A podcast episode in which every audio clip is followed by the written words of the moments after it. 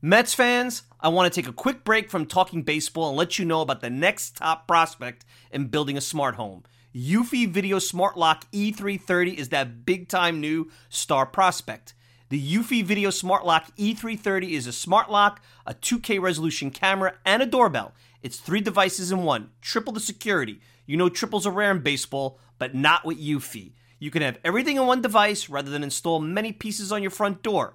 It's not just for security, but also for convenience. Just the other night, I had tons of packages in the rain. Rather than fumble for my keys, I easily entered my home. This is big since I have four dogs who are impatiently waiting for me at the door. No more concerns about losing keys, and you could assign passwords to your family members. Worried about when your loved ones are getting home? Eufy allows you to see them coming back home via the integrated camera. Hey, Mets fans, this is a home run. I had a competitive product before Eufy, and it's the difference between a one dimensional hitter and a five tool player. Eufy is that five tool superstar. Go to eufy.com, that's E U F Y.com to learn more. Already sold? Go to Amazon and get your Eufy Video Smart Lock E330 today. Want to go to the store? Best Buy will have it starting around May 20th. Get complete control over your front door at ease with the Eufy Video Smart Lock E330 today.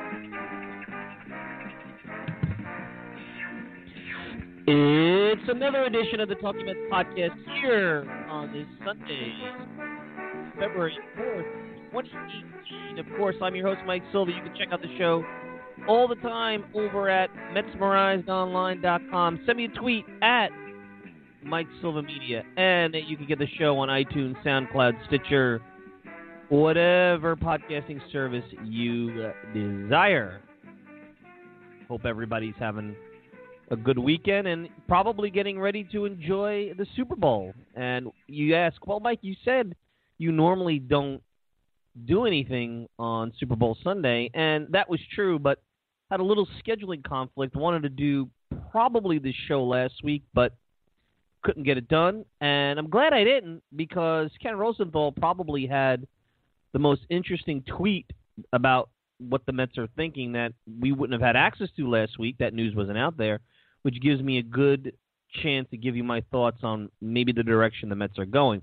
Our guest, though, in just a little bit, is an old friend of the show and somebody who you probably follow. You probably have read one of his books. If you haven't, go check it out. Greg Prince, the uh, you know the the uh, author of the blog Faith and Fear in Flushing, author of uh, books like Piazza, uh, Amazing Again, which chronicled the 2015 Mets, the happiest recap, and of course the Faith and Fear in Flushing book. Uh, my, uh, you know, basically my Mets historian. You know, uh, I haven't been watching the Mets nearly as long as he. And why am I bringing Greg on? Well, back around New Year, he wrote a post which really got, I guess, the the mental bubblegum uh, portion of when you have something uh, you know baseball related where you want to just get the little mental teaser. Uh, his top Mets teams of all time, and and what I did is I said let me let me go to Baseball Reference and look at what Baseball Reference from just a pure data driven standpoint how they ranked the best Mets seasons of all time, which is pure on what is the Pythagorean won loss percentage. What is the Pythagorean won loss percentage? It's basically taking the teams runs scored, runs allowed, and saying, well, this is what their record should have been. And that's it. Very simple. And it is interesting to look at how the all time Mets seasons on baseball reference, you go to the Mets franchise encyclopedia, how they stack up. There's uh, actually probably for longtime Mets fans, maybe one surprise in there. Uh, so we're going to compare that to what uh, Greg has. Maybe him and I will chat a little bit about the most disappointing seasons, surprising seasons. I mean, he'll go up and down, and and I know that, that some of this is obvious. Also, there was, um, and I'm not going to get too deep into it, but David Cone and Darryl Strawberry each have had opinions on the 86 Mets and the 98 Yankees. Who would be better? Coney thinking the 98 Yankees are, Strawberry thinking the 86 Mets were. And I, if I remember correctly, I'd have to go back into my archive. I had Darryl on my WGBB program back in 2007, the night of a Subway Series game, believe it or not. It's been going back a long time. And I think he said the same thing. So uh, let's get Greg's opinion, and I will reveal because I actually played. I'm a big Strat-O-Matic baseball fan, computer game, not the cards and dice like when I was a kid. And I know that all of you probably have some baseball sim or fantasy baseball that you play, but I have to tell you, if you play Strat-O-Matic baseball and you play same season as played lineups, transactions, almost you know everything the same, you get some pretty realistic results. Now, obviously, when you cross over season into season, that's when uh, things could get wonky. But that's what you're doing with the 86 Mets and the 98 Yankees. And I went back to my, which is no longer available my old nybaseballdigest.com site on the Wayback Machine to look at a series I played, a six game series using the Strat-O-Matic simulation for that website. And you might remember that, but I'll give you an idea. I don't have the, as much detail as I would like, but I'll give you an idea who won and uh, and what went down in that series, uh, which was pretty cool, pretty exciting, and, and that'll give you an idea as who's right, David Cone or Darryl Strawberry. And I'll tell you what, that tells you what kind of off season we've had. Where here and maybe we would have done that anyway on a Super Bowl Sunday, where um, we're talking about the 86 Mets and the 98 Yankees and all-time Mets seasons and things like that. So who knows? By the time you get this podcast, maybe something will have happened, and you'll say, you know what, I'll save this for another day. But regardless, I think it was something interesting to as we as we charge towards pitchers and catchers in just what about 10 days, maybe less and then really start to get into you know the 2018 Mets and Mickey Callaway and the culture that he's trying to build and, and can this team that has some talent, regardless of whether they make another move or not, can this team rebound and, and compete for uh, potential playoff spots? We'll get into all that. But Ken Rosenthal, before that'll be in a little bit. Greg will, will be joining me. Ken Rosenthal tweeted out basically what the Mets are looking to do. So it looks like – the Mets are looking to get an infielder and maybe, if the price is right, ding, ding, ding, get another starting pitcher. So here's where it's at. And if the Mets could land one of these things, I'd be pretty happy with of them going into spring training. If they can land both, I think it's been a pretty good off season. I'm a little skeptical that they could pull off the starting pitcher component of this. So first, the Mets are looking at basically Eduardo Nunez or Todd Frazier as infielders. I am. I've been saying this. I said this on the first podcast when the season ended. When I said, you know, the three guys I would target, who I think would be different make, difference makers, would be a Todd Frazier at third, Eric Hosmer at first, and potentially bringing another starter, a veteran starter like R.A. Dickey. Now, it doesn't look like Dickey's going to be pitching. Maybe he's a guy that's going to come in mid-season. He's going to look at the market and swoop in for a big contract. You know, spend some time with the family, and then play for a contender. That, that's very possible. Or he could retire. I think a lot of people feel he's going to retire. So that was out. Hosmer's still sitting around waiting for his big contract, eight year contract, and that falls into the whole controversy over the economics of the game, which we very well should get into at some point on this program, and that may be the next thing we do. Uh, and then Frazier's still sitting around, and it seems like the, the hesitation with the Mets is whether Frazier's using him to get a bigger deal from the Yankees or the same deal from the Yankees. So rather than do the dance, it's almost like they're waiting for him to come to them and say, you know, I'm done waiting for the Yankees. So personally, if I were the Mets, I would say, hey, you know, this is what we're willing to give. This is the most we're willing to give. Take it or leave it, and walk away. And do it to both of them. And if they both say no, then you move on. I mean, it's not like I mean, this is a, a I wouldn't say it's a, a, a a, luxury because I'm not sure Jose Reyes, who now is back with the team since the last time we had the podcast, is somebody I'd want to hand over second base for the whole season. But Jose had a pretty good year from June on. And, uh, you know, he's a veteran. He wants to play here. He still has a little bit of speed. He, he showed some pop last year. I think Jose Reyes is a guy that'll get you 270 batting average, 10 home runs, you know, 25 stolen bases, and and you know defensively he wasn't great at third and he certainly lost a step at shortstop. But maybe second base will be something that you know he'll be very uh, va- viable as a, a league average defensive second baseman. We'll see.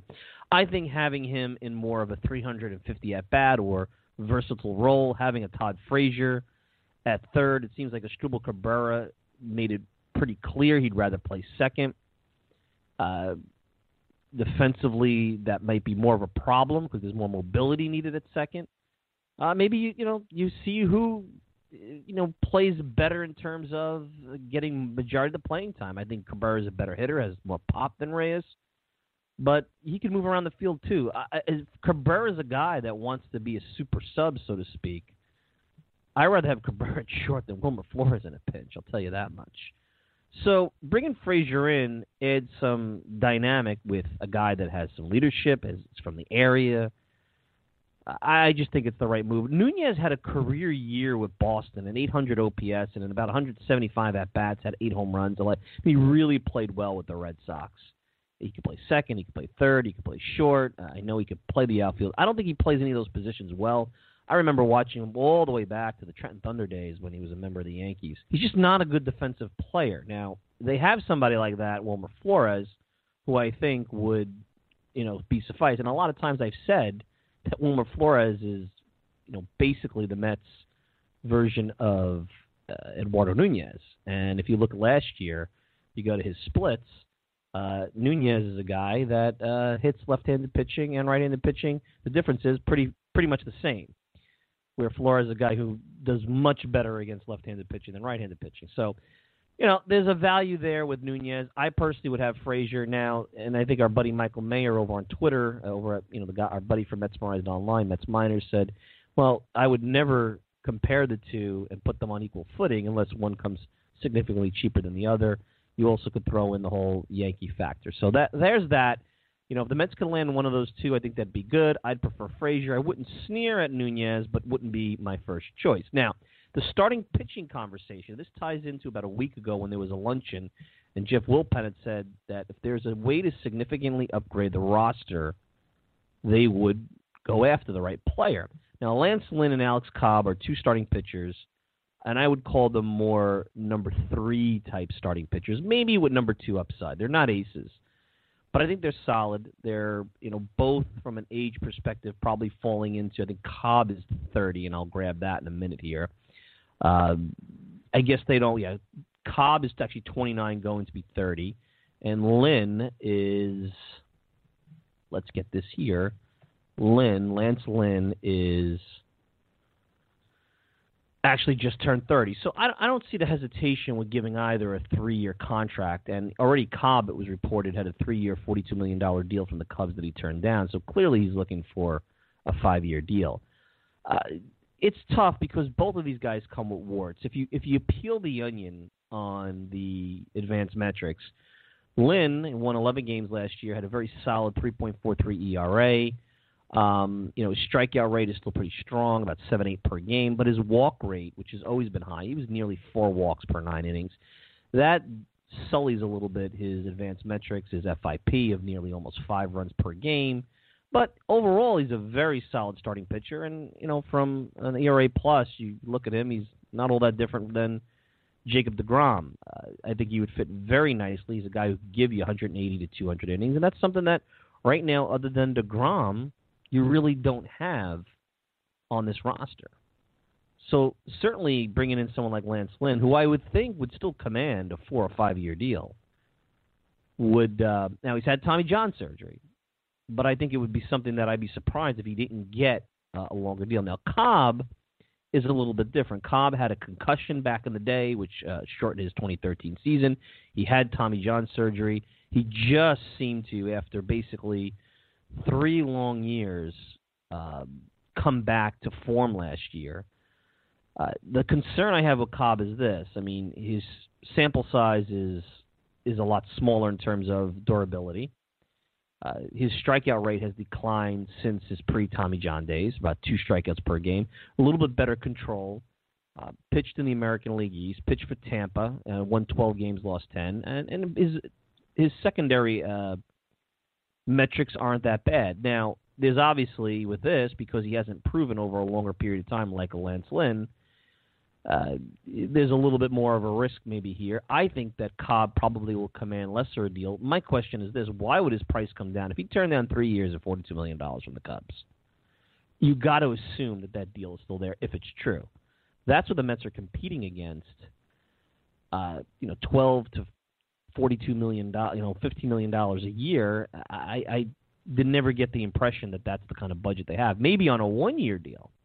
Now, either of these pitchers, bringing them in, gives you a little bit of security for next year when you probably are going to lose Matt Harvey. Now, you're assuming that Matt Harvey is going to go out and pitch, maybe not vintage Matt Harvey, but very much viable.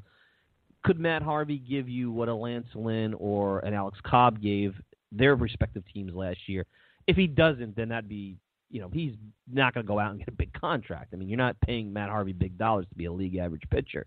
You want a guy that could win 12 to 15 games, give you uh, you know, an ERA plus of 115 to 120, you know, somewhere in that range, which would be significantly lower than vintage Matt Harvey, but still very solid. I think that's what you could hope out of him.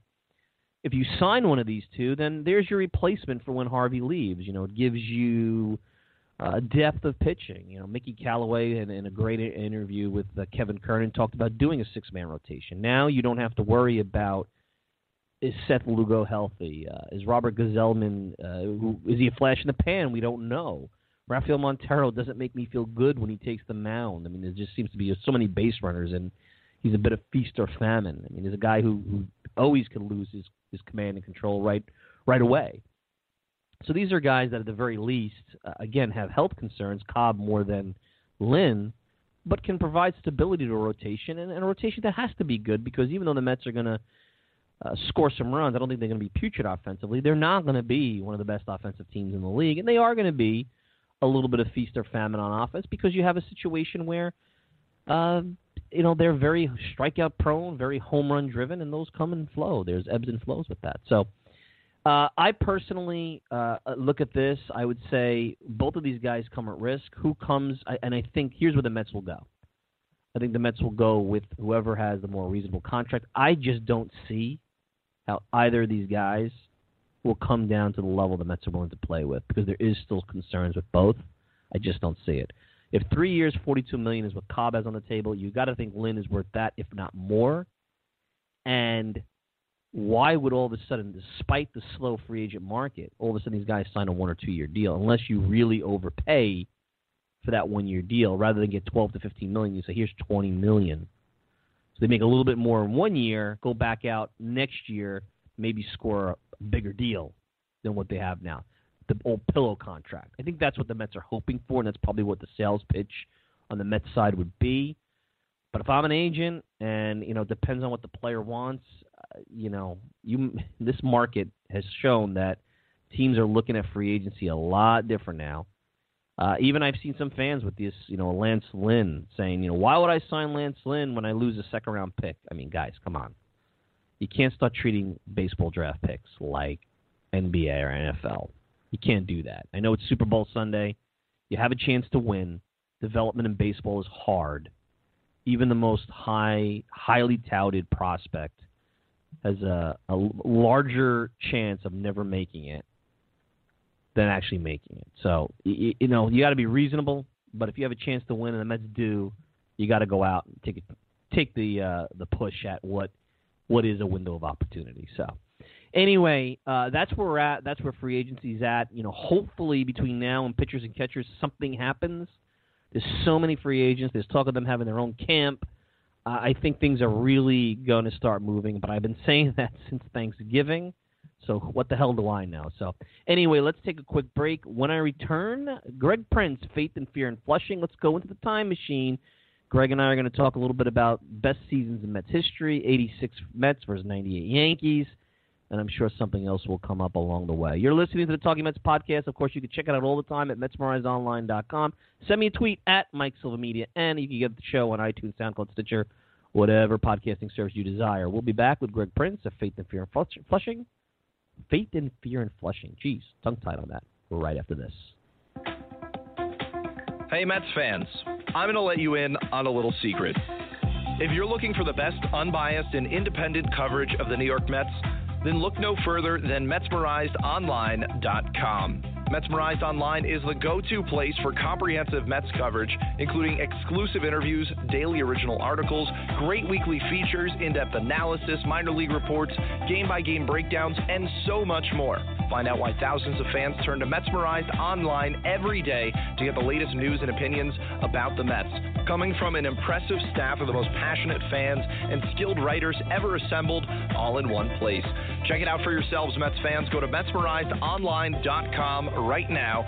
That's Mets, M E R I Z E D, online.com, and get Metsmerized today.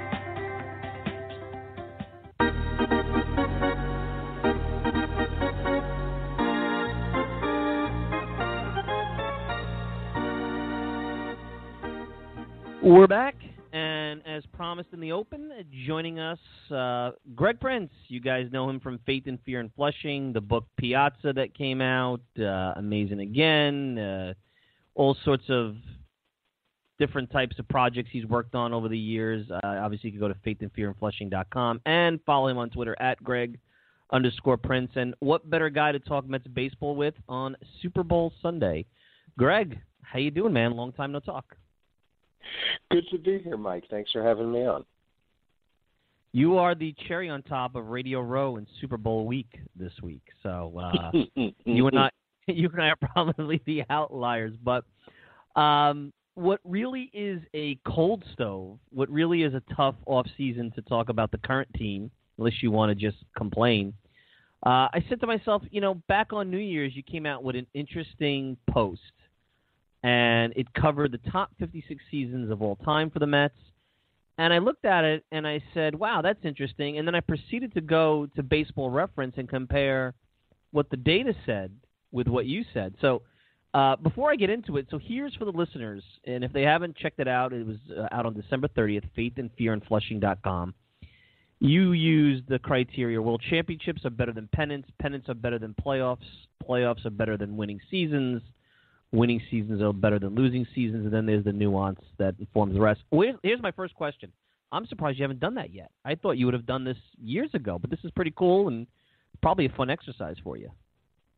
Yeah, this is one of those things that I guess I'd always had in the back of my mind and that I never get to normally because in my mind it's a much more expansive deal where it would have been like a weekly series. So we're talking 56 weeks. That's you know more than a year in theory.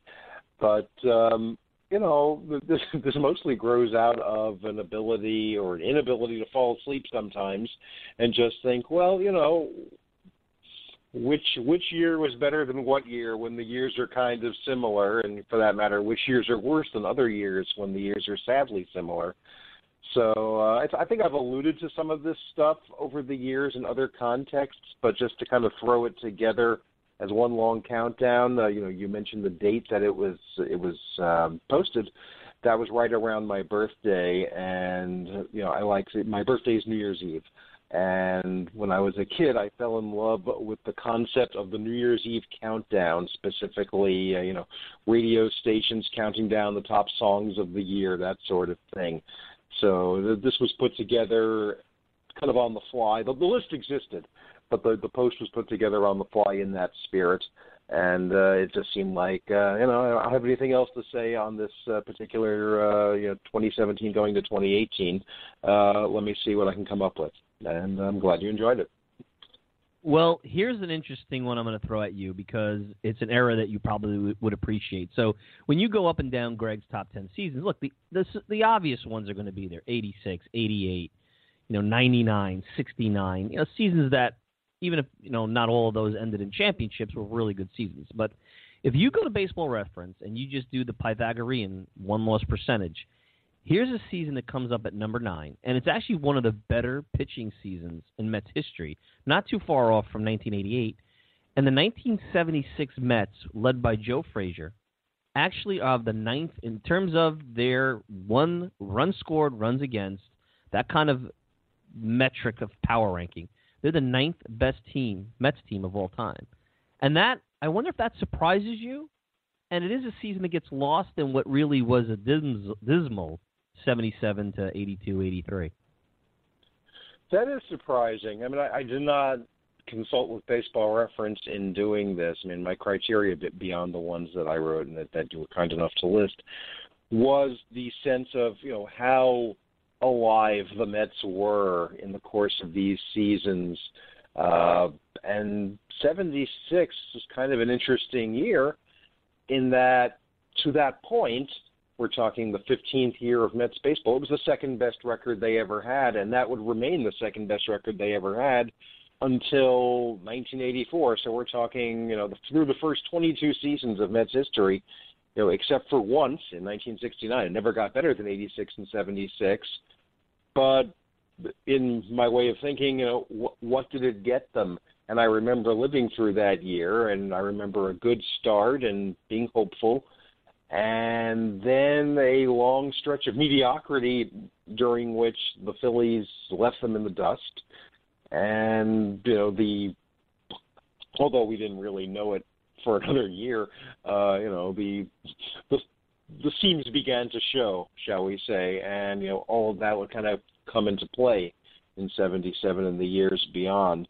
Um, I remember that being an incredibly good pitching year. I remember as a 13 year old thinking, boy, if we had any hitting, you know, Matlack would be a 20 game winner. Koosman would probably win 25. He won 20. And Seaver would have won 30 because, in my mind, Seaver could do no wrong. Well, you know, if you combine the Reds hitting with the Mets pitching, well, they they tried that with Seaver the next year. So uh, I didn't mean to bring that on, but I'm surprised that it would rank ninth because you know the pitching was great, but other than at least in in my memory and you know the individual statistics, you know there was Dave Kingman hitting home runs until he was injured, and really not a lot else. But uh, good good for the '76 Mets. It just wasn't uh, it wasn't their year in '76, unfortunately. No, uh, Reds Dodgers run away with things. Kind of a boring uh, season when you look at pennant races, but it also brings up, and I I know I there was a book out many years ago, and I had the author on, and his name escapes me right now. He he actually talked about the '70s Mets a little bit, and when you look at Seaver, Matlack, Koosman, big three. If you go up and down the '70s, and if you know if you look at your list, there's obviously '73 in there and what have you, but the '70s really, if the Mets could have had any modicum of offense, which is really by today's standards with the way offense is, it's not that hard to build an offense of, of at least league average. You know, Mets history is completely different. I mean, that's a big three. Everyone criticizes Mickey Lolich. He was league average that year. You had Craig Swan coming in as a young pitcher on, you know, as a fifth starter. Uh, the bullpen was pretty good with Skip Lockwood actually, uh, you know, before his time striking out more than a batter an inning when that wasn't something anybody looked at. The 70s, which is not an era well remembered, obviously 73, uh, would have been a lot different. It would have been interesting to see if you replay this thing with some hitting, uh, what could have happened. Yeah, I mean, you, you could go back and take everything, you know, post 69, which again, you know, 69, it, it's hard to argue with fate. Gee, I wish we had a few breaks when 1969 is, you know, comes off as the, the greatest fate of all time. But you know, that was a team capable almost every year of of winning, and they only won from 70 to 76 one more time. Uh, you know, that team, and this, will sound familiar to the uh, modern day Mets fan, that that era Mets teams you know, suffered from injuries a great deal. I mean, 73 when when you consider how well they all played together once they were healthy, you know that that would not come come off as such a miracle 2.0 because if, if everybody had been healthy in 73 and if everybody had been healthy in 72, they probably win those divisions. Um, fast forwarding a little bit more, maybe just past 76, when free agency comes into being, and we had probably the worst possible ownership you could have uh, as free agency becomes an option you know, all all you needed to do was get a couple of hitters to kind of, you know, mask your mistakes. And you're talking about a team probably that doesn't fall apart as it did after '76. Uh, yeah, the '76 team, you know, kind of, you know, '75 maybe too, uh, you know, fell into a little bit of a gray area. The, the deteriorating of, of the organization, the farm system not really producing, but you still had that great pitching. And yeah, you're right about. Even even I took a little shot at Lolich in, in my write up of '76 there, but he was not a bad pitcher. In those days, we were conditioned to look at won lost records, and he was I think eight and 13 that year.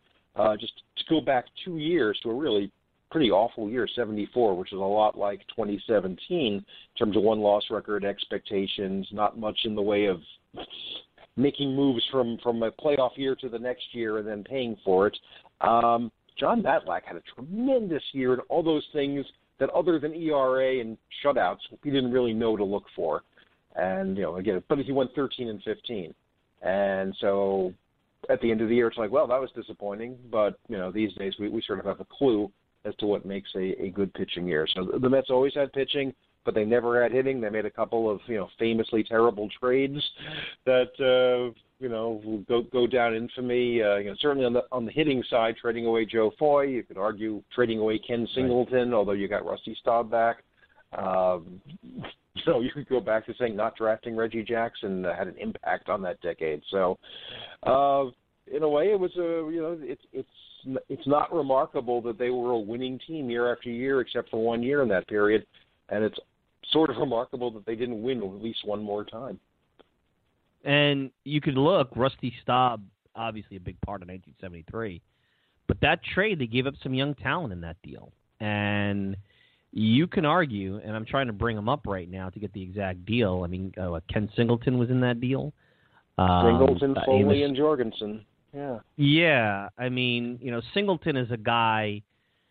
Uh, arguably might have been better or more sustainable than Rusty. Uh, I mean, you look at it; they probably were looking at winning now, which is something I always talk about. But uh, yeah, I mean, it, you know, then you trade Rusty for Lolich. It didn't. It didn't quite work out that way. He, here's another thing I'm going to throw at you that might surprise you, and I'm I'm actually glad you didn't consult Baseball Reference because I think that that might have clouded you a little bit you remember 1984 quite fondly. I, you know, it's still a little too young for that. I come around a little bit later, late 80s, you know, 87, 86, like around there.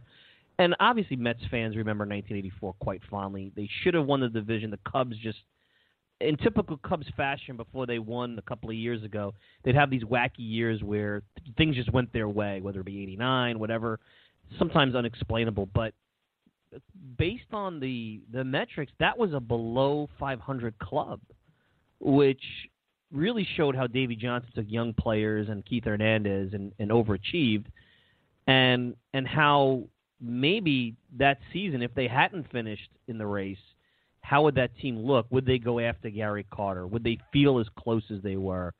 So it's interesting to see when you look at the run differential. That's a below 500 club, a high 70s club no different than some of the clubs you saw under Terry Collins before they went to the World Series.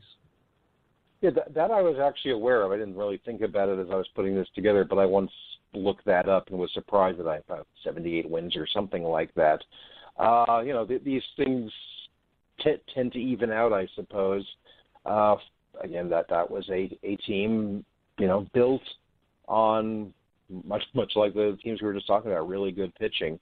Uh, not not all of it really, not none, none of it yet at its peak, but um, you know that that team needed Gary Carter because, as you intimated, they had basically well they had three bats. Uh, you know, Foster had a really good year again, as as we understood RBIs and things like that in those days. Uh, Strawberry took a while to kind of get it together, but he put up good numbers. And you know, Keith Hernandez had his most Keith Hernandez year as a Met probably.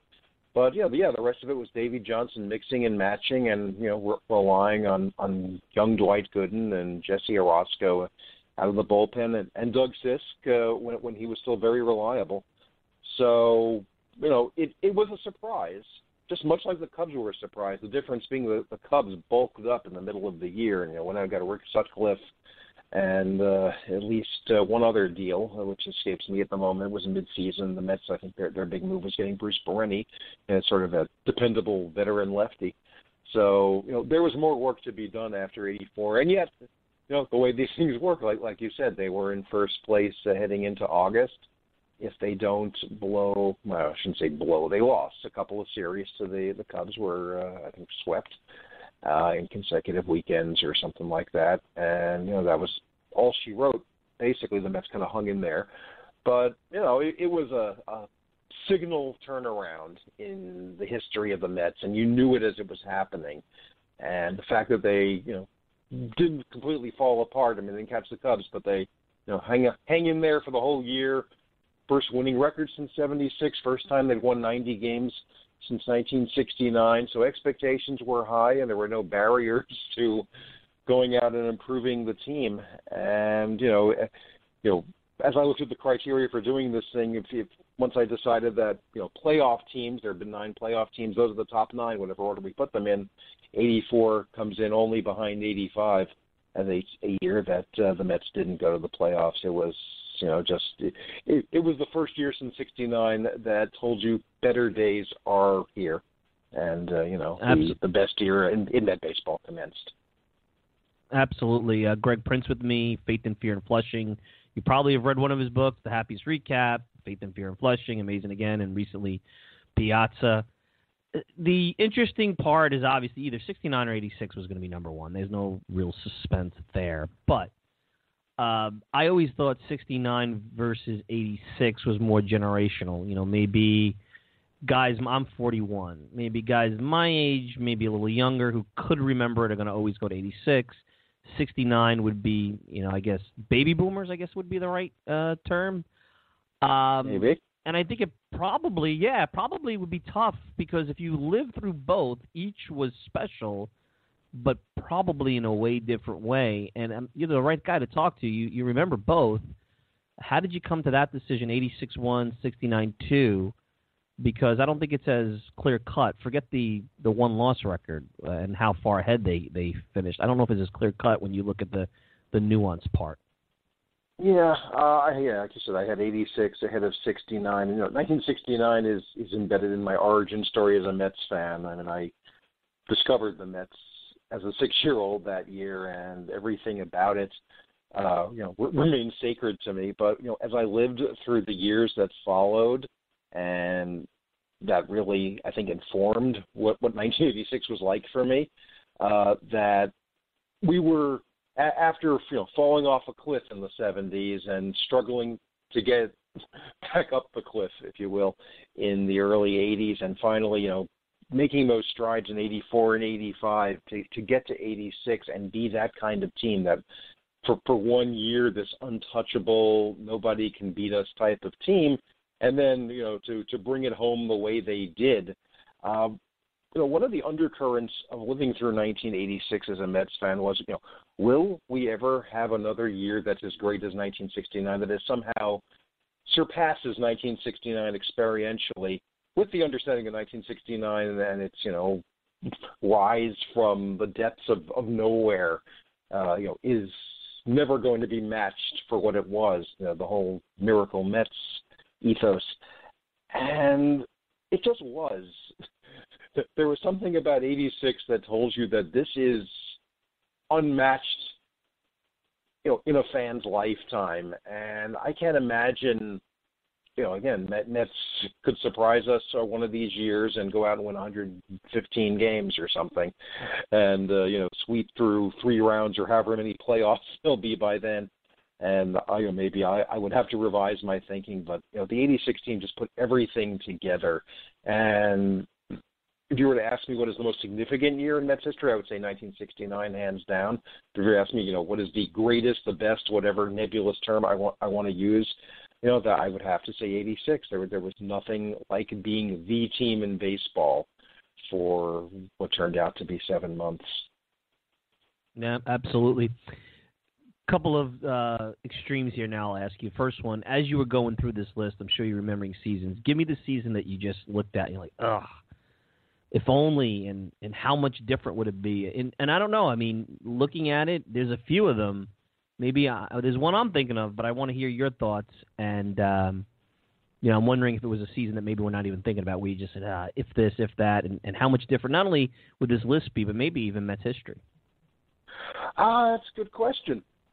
Um, you know, there, there's so many inflection points in Mets history. I mean, the the one I always come back to for an if only I had written something a few years ago, taking the, the playoff years in which we didn't win the World Series, and you know, your, your listeners will forgive me for using first person plural, but sometimes I lapse into we uh, when talking about the Mets. Um, you know, if I, if you could change anything and, and get one more World Championship out of uh, at that point, 2015, 16 hadn't happened yet, so we were just talking about the uh, five years.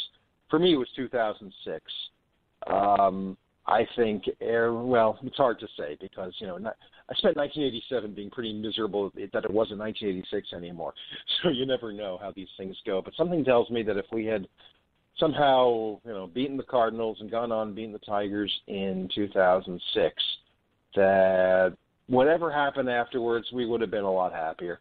And I'll, I'll I'll frame it this way: that there was a a jacket, I guess there still is, that that was in fairly wide circulation in the mid 2000s that had, you know, two pennants, if you will, embroidered on the back or trophies or whatever. It's kind of a varsity type jacket. Uh, you know, one celebrating the 69 Mets, one celebrating the 86 Mets, and I was at a game in 2006 in September. Uh, I think they had already clinched and a friend of mine said, "Wow, you know, isn't that a great jacket?" I said, "Yeah, but like," and we both agreed, like, like I want to wait until they win the World Series this year to get that jacket when it has three years on it, and we're still waiting for that third year, and you never know when that you know that next time is going to be. Um, for, from a, a less, slightly less greedy standpoint, in terms of you know a year that's not at that level. Um, you know what? What, what year actually saddens me, I suppose. Uh, 1991, because it was the end of of the good times. Uh, times that you know turned out to be not as fruitful as as had hope, been hoped for after '86. But you know, you just had it in mind that it was always the Mets had cured themselves of losing, and they you know were in it every year and they were winning about 90 games every year and you figured with a little luck they would catch the Pirates or the Cardinals or whoever. Didn't always turn out that way. And I distinctly remember I used used to get inside pitch the Mets monthly newspaper and Howie Rose used to write a column called Mets Extra. And somewhere in the summer of 91 I I assume his deadline meant that he had to get this together you know with some lead time. Uh, so, well, you know, here we are. It's the eighth consecutive year in which the Mets are contenders, so on and so forth. The Mets then went, proceeded to go out and just fall apart completely, and we didn't know that they would fall apart for another six or seven years. And he had to put a retraction almost in the next edition of Inside Pitch. Well, I spoke too soon, he wrote, and. uh you know, in this little write up I did, I just said, you, you know that feeling you get when you're coming down with a cold and you start to get the sniffles and your throat begins to feel sure. funny and you just know that in about, you know, a day or two you're going to just feel horrible. That's what the summer of 1991 was like. So I don't know how much longer they could have kept it going because by by then really everybody from '86 was gone, save for a few pitchers and Howard Johnson. Um, but uh, you know, I that that was a team that was about 15 games over 500 uh, in the middle of summer. They were a couple games behind the, the Pirates, uh, who had been you know their their primary rival at that point for a little while, and it just fell apart. And you know it's it's well one of the things I learned or was reminded in, in this little exercise was you know context. I guess when you have a good team having a disappointing year. I don't, I don't mean like super disappointing like 2017, but like say a, a 1989 type of year or a 19, uh, well, I was going to say 1989 again. so when, when you're or 2001, if you can think back to that, uh, gee, they're right. they're good, but they're just not good enough.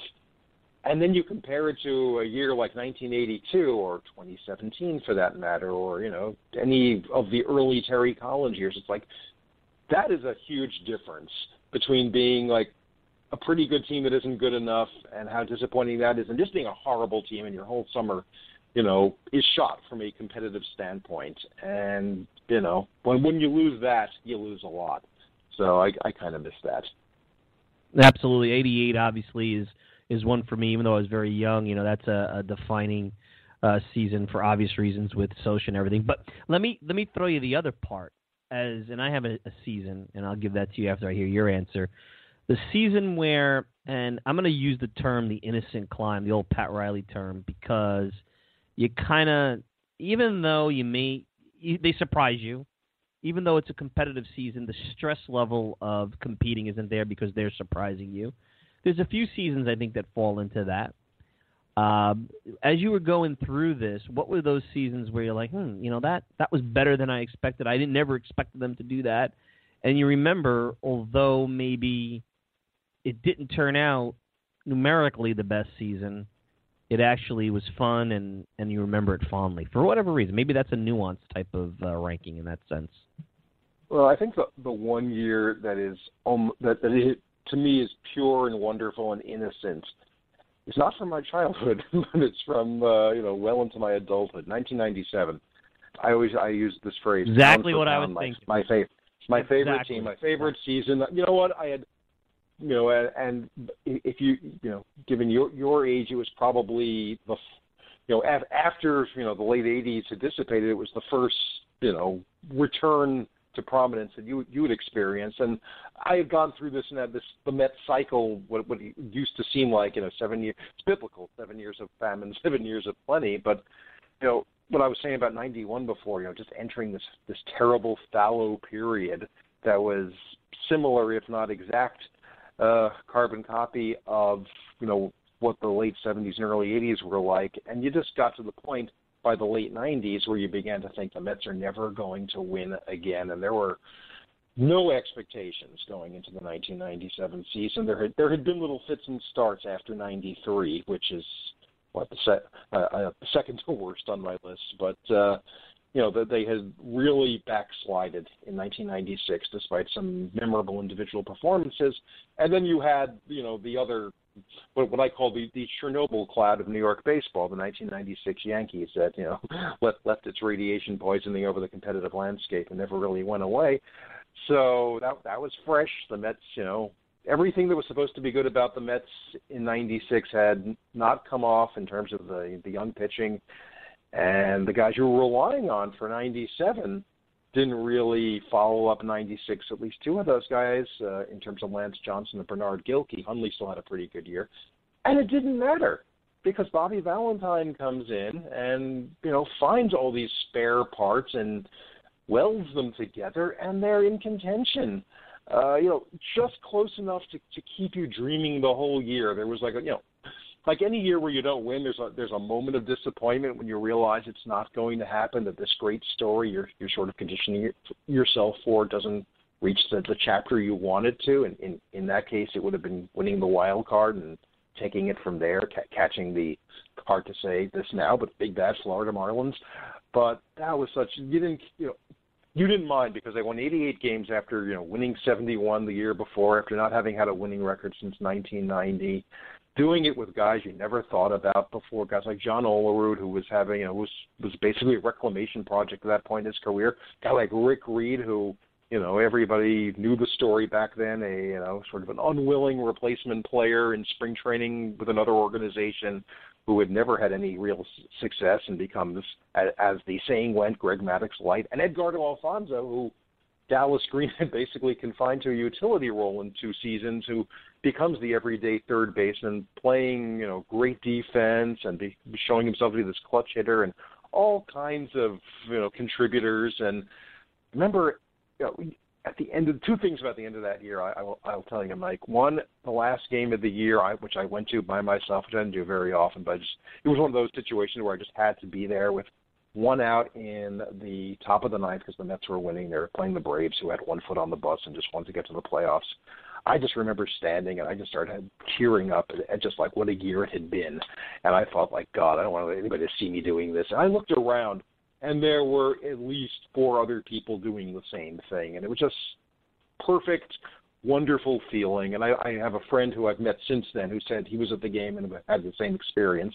And the other thing I remember was you know, you, you get past the World Series, you figure, okay, everybody's had some level of disappointment in baseball because they didn't, you know, they didn't make the playoffs, they didn't win the World Series, and then you had the Marlin fans who had no time to enjoy it because their owner was tearing things apart. And I'm like, you know what? I may be a member of the only fan base that isn't disappointed at this moment here, you know, late October, early November, whatever time of year it was in 1997, because all I felt was you know, jubilation at the fact that my team was pretty good, and you know, I was ready, obviously, to you know, step up in class. And from then on, I, for the rest of my life as a Mets fan, to this point, either you know, it was going to be, I, I figured it was going to be a lousy year or I was going to have expectations. And if the lousy year was transcended somehow, um, I wasn't as surprised. 97 totally surprised me in a way I didn't know I was capable of. I, I would go so far as to say that, you know, I don't think I'd be writing a blog and writing books and talking to guys with podcasts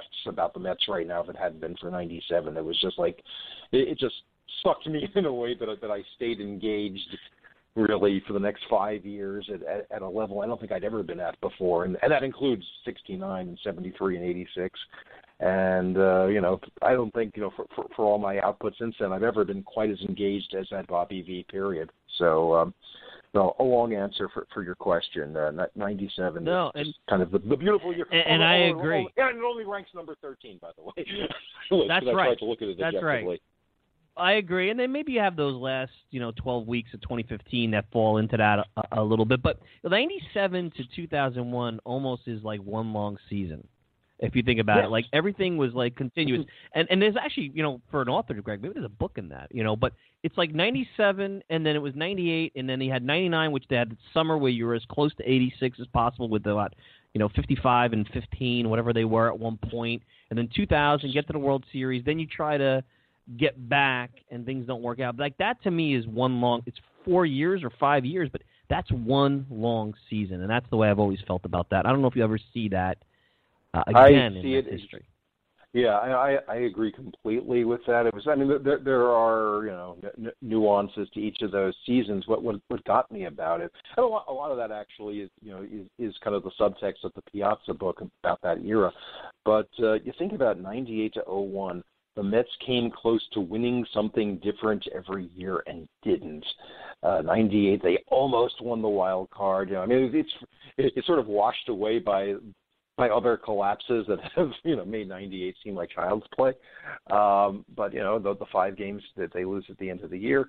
99 they almost win the pennant and you know arguably as sensational an NLCS as has ever been played and that includes 86 and it's just a year that you know you, you couldn't take your eyes off them you know but especially toward the end and in uh 2000 they almost win the World Series uh, a series I think was a lot closer than is generally remembered because it was a five-game series, and unfortunately they they were probably outpointed uh, by a more experienced opponent. And 2001, where they finished six games out, but for for a couple of swings, a couple of pitches uh, against the Braves and uh, against the Phillies uh, late that year, uh, that team wins a division. To think about the Mets and a coming from where they were, because that that that era appeared to be over in August.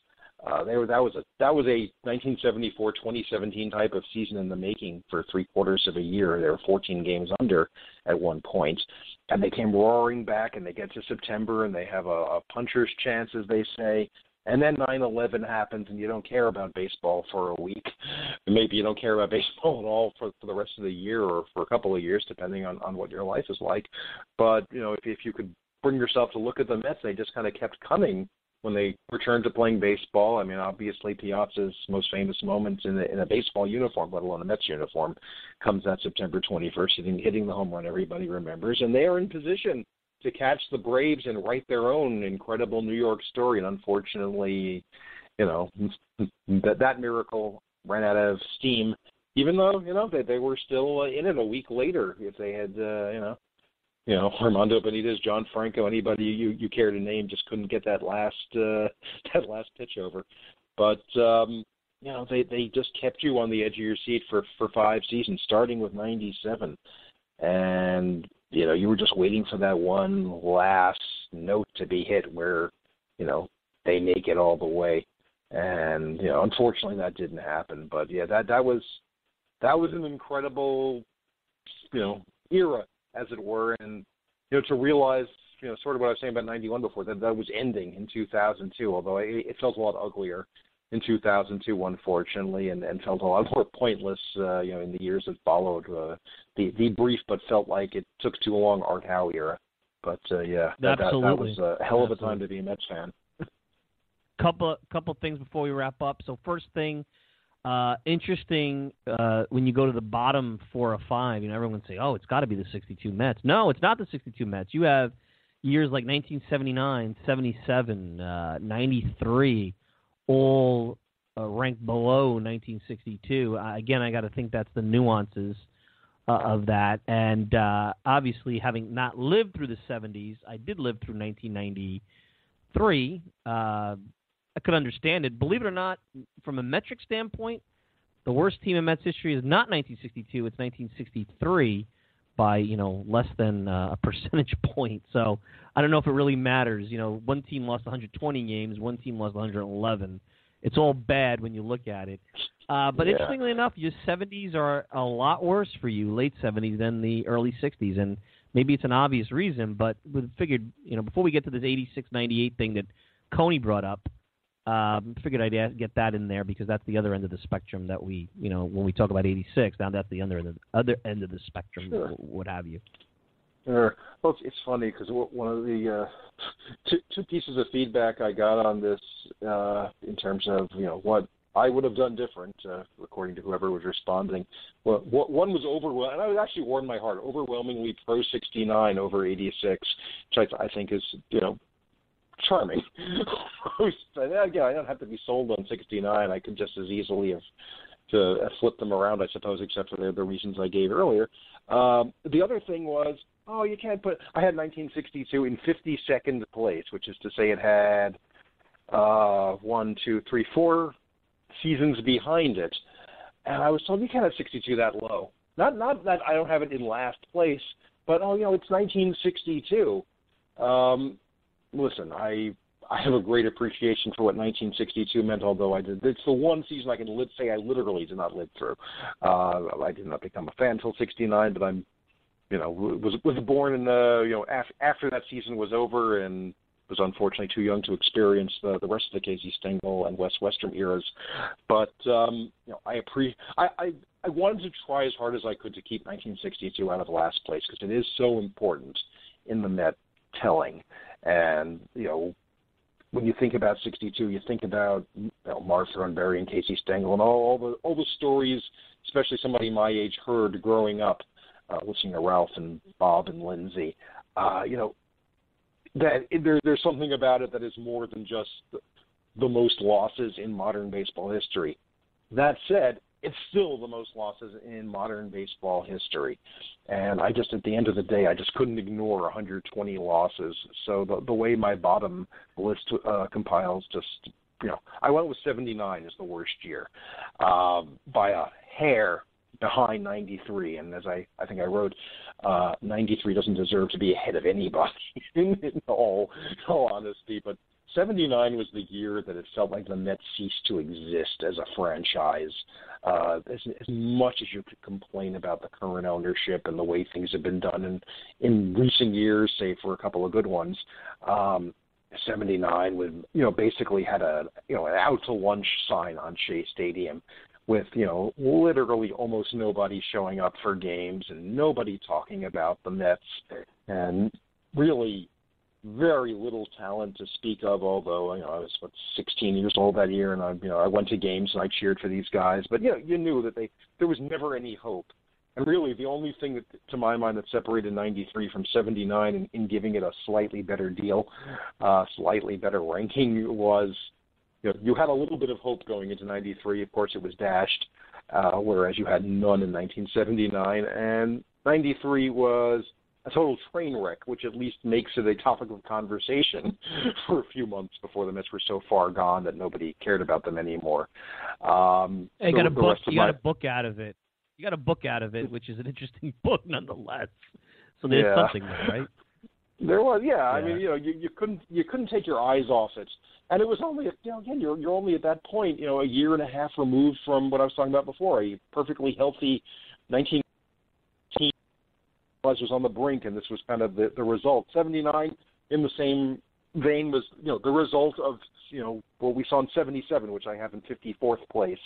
Um, so we're talking 56, 79, 55, 93, 54, 77. 77 is so colored by trading Tom Seaver. There's real, and, you know, losing 98 games and just the end of everything that, that especially if you were my age, that you had grown up with this, like, great pitching, uh, you know, situational hitting, opportunistic hitting, whatever you want to call it, good fielding, decent chance, decent team.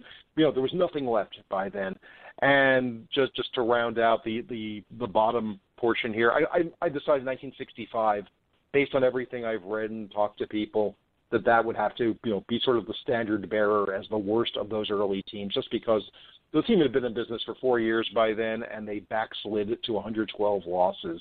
Um, again, we're, we're we're talking about you know nuance here, but when they went from 120 to 111 losses, and then the next year to 109 losses, that was considered in in real time actual improvement. People were actually delighted by that.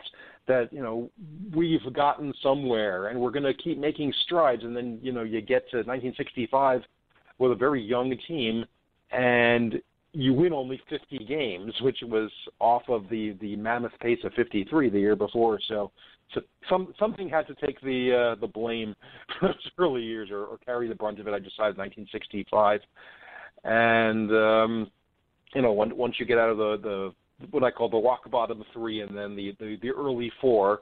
Uh, you know, the amazing part when I was doing this was realizing when you start getting into years like 2003, 2009, 67, 82, 82, 78, and so on, how many bad years there are, and yet you have to rank them ahead of something, which just goes to show you how many really, really bad years there have been in Mets history. But the, the fun part in doing this was was working my way up because I wrote, you know, I wrote it from bottom to top, if you will.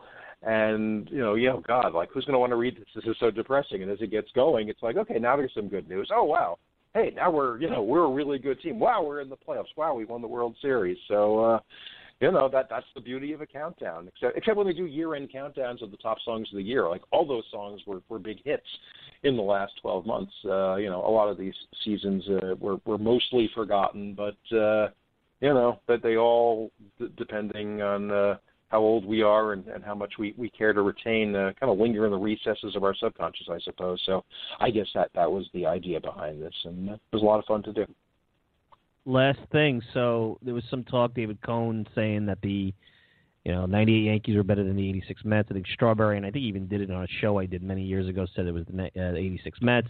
I actually ran this with, with Strat-O-Matic many years ago, probably 10 years ago and unfortunately, the 98 Yankees did beat the 86 Mets in six games, and they'll throw you a couple things and just get your reaction. One uh, was that after getting bombed in game one, Bobby Ojeda came back and pitched them back in game two. That shouldn't surprise you.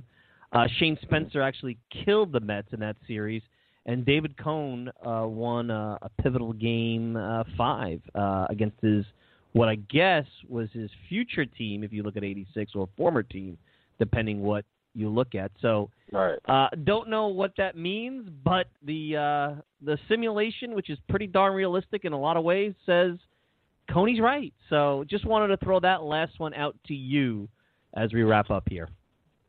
Uh, you know, the, the one thing about da- David Cone, I remember, you know, I don't remember what year it was. It was one of the years, somewhere 88, 89, let's say, uh, where the Mets were kind of being disappointing and one of the the strands of coverage was, oh, you know, the Mets are not living up to 1986. And David Cone said, well, you know, in 1986 we were a such and such team. I remember saying, you weren't here in 1986, so how the hell would you know?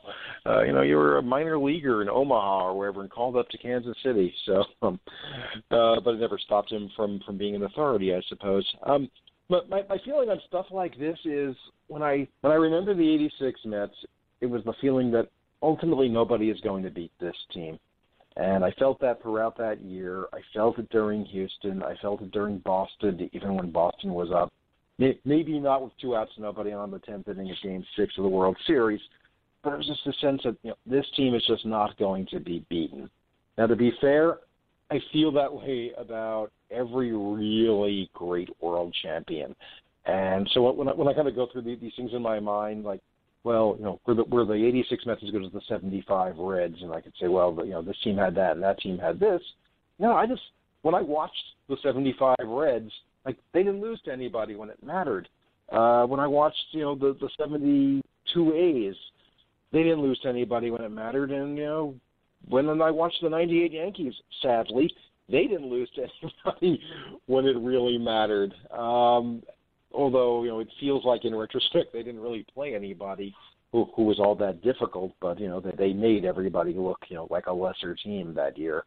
Um, so you know in my heart I will not take anybody against the '86 Mets but I can never say for sure, and I, I can't say for sure that in some kind of dream super tournament that the 2017 Astros wouldn't, wouldn't beat everybody in sight either. Uh, I think it's just a matter of perspective and uh, how how you choose to frame it. But uh, you know, I, you know, uh, you, you give me the '86 uh, Mets tomorrow against any team you care to name, I will take my chances. I figured you would say that uh, for sure. Hey, so what do you got coming up? You got anything you want the listeners to know about? Any projects you're working on? Obviously, Faith and Fear in Flushing, and uh, you could go there uh, daily. And then there's your Twitter account at Greg underscore Prince. It's, it's been fun uh, bit of time, and and figured give you give you a chance to let everyone know what's going to happen next, other than the fact that you will be at Citi Field in 2018. Yeah, I'll probably be out there. Uh, what is it? God, it's less than two months away now. Uh, you know, n- n- nothing amazing to report at the moment. Certainly, uh, please, please keep reading the blog. Uh, my friend Jason Fry and I uh, r- r- ramping up in advance of spring training, and uh, when I, when I hopefully uh, have have some news to report, uh, it, it, I will uh, br- bring it out there. Hopefully, uh, you know, a, a team that uh, is a little more enhanced than it is right now uh, to cover uh, for the rest of the year. Uh, you know, th- throughout this off season, in which there's just been a lot of, I guess, uh, disgruntlement, disappointment, whatever you want to call it. Uh, you know, it's kind of it seems similar to a lot of teams in baseball right now, and I've been basically telling myself, you know, it's not March 29th yet. Um, even now, it's not March 29th yet. So we get to March 29th and we're looking at a roster that still has, shall we say, soft spots. Um, that'll be a little concerning, and I suppose it could be better now. But you know, the record is zero and zero right now. So yeah, the only prediction I have is 2018 is coming. And maybe you'll have to do 57 years next year. We'll have to see. Maybe oh, 2018 well, will know, be that'll you know. I, I, I would I, I would hope everything I said about 69, 86, I, I would love to, to one year bump them down a notch. Be totally. I, I want to write the uh, the paragraph. Well, I never thought I'd see anything like these again, but wow, this is even better. I'm not holding my breath. Greg, you never know. Enjoy the Super Bowl. If you're watching it, great talking baseball on Super Bowl Sunday. Be well. Let's do this again. All right, man. Thank you very much, Mike. Appreciate it. That's Greg Prince. Faith and Fear in Flushing. Good, uh, great segment. Let it go long and uh, and you know great stuff, and hopefully gave you something to think about. Mental bubble gum, something to get you through the day and through the off season, and um, you know just something interesting. I thought it was a fun segment rather than just break down Alex Cobb, Lance Lynn, Todd Frazier, or complain about the lack of free agency movings the ownership group. You know, sometimes you want to get away from that. So anyway, uh, we're basically out of time. I'm not going to belabor anything any longer. Um, obviously, we'll keep an eye on what's going on in the free agency process. Um, planning on being back next week. Uh, planning on doing some kind of call-in show uh, soon uh, with pitchers and catchers coming, and hopefully, I got some things planned. You know, spring training's a fun when we do our grapefruit roundups, roundups, and uh, hoping to have some fun stuff and hopefully something to talk about. Hey, you want to thank Greg Prince. Of course, you can check him out on Twitter at Greg underscore Prince, and you can check him out at Faith and Fear in Flushing. Of course, I want to thank the good folks over at MetsMerizedOnline.com. You can find me on Twitter at Mike Silva Media, and you can get the show on iTunes, SoundCloud, Stitcher, pretty much whatever podcasting service you desire. I'm your host, Mike Silva. Enjoy the Super Bowl. Enjoy the rest of your weekend. See you soon. Take care.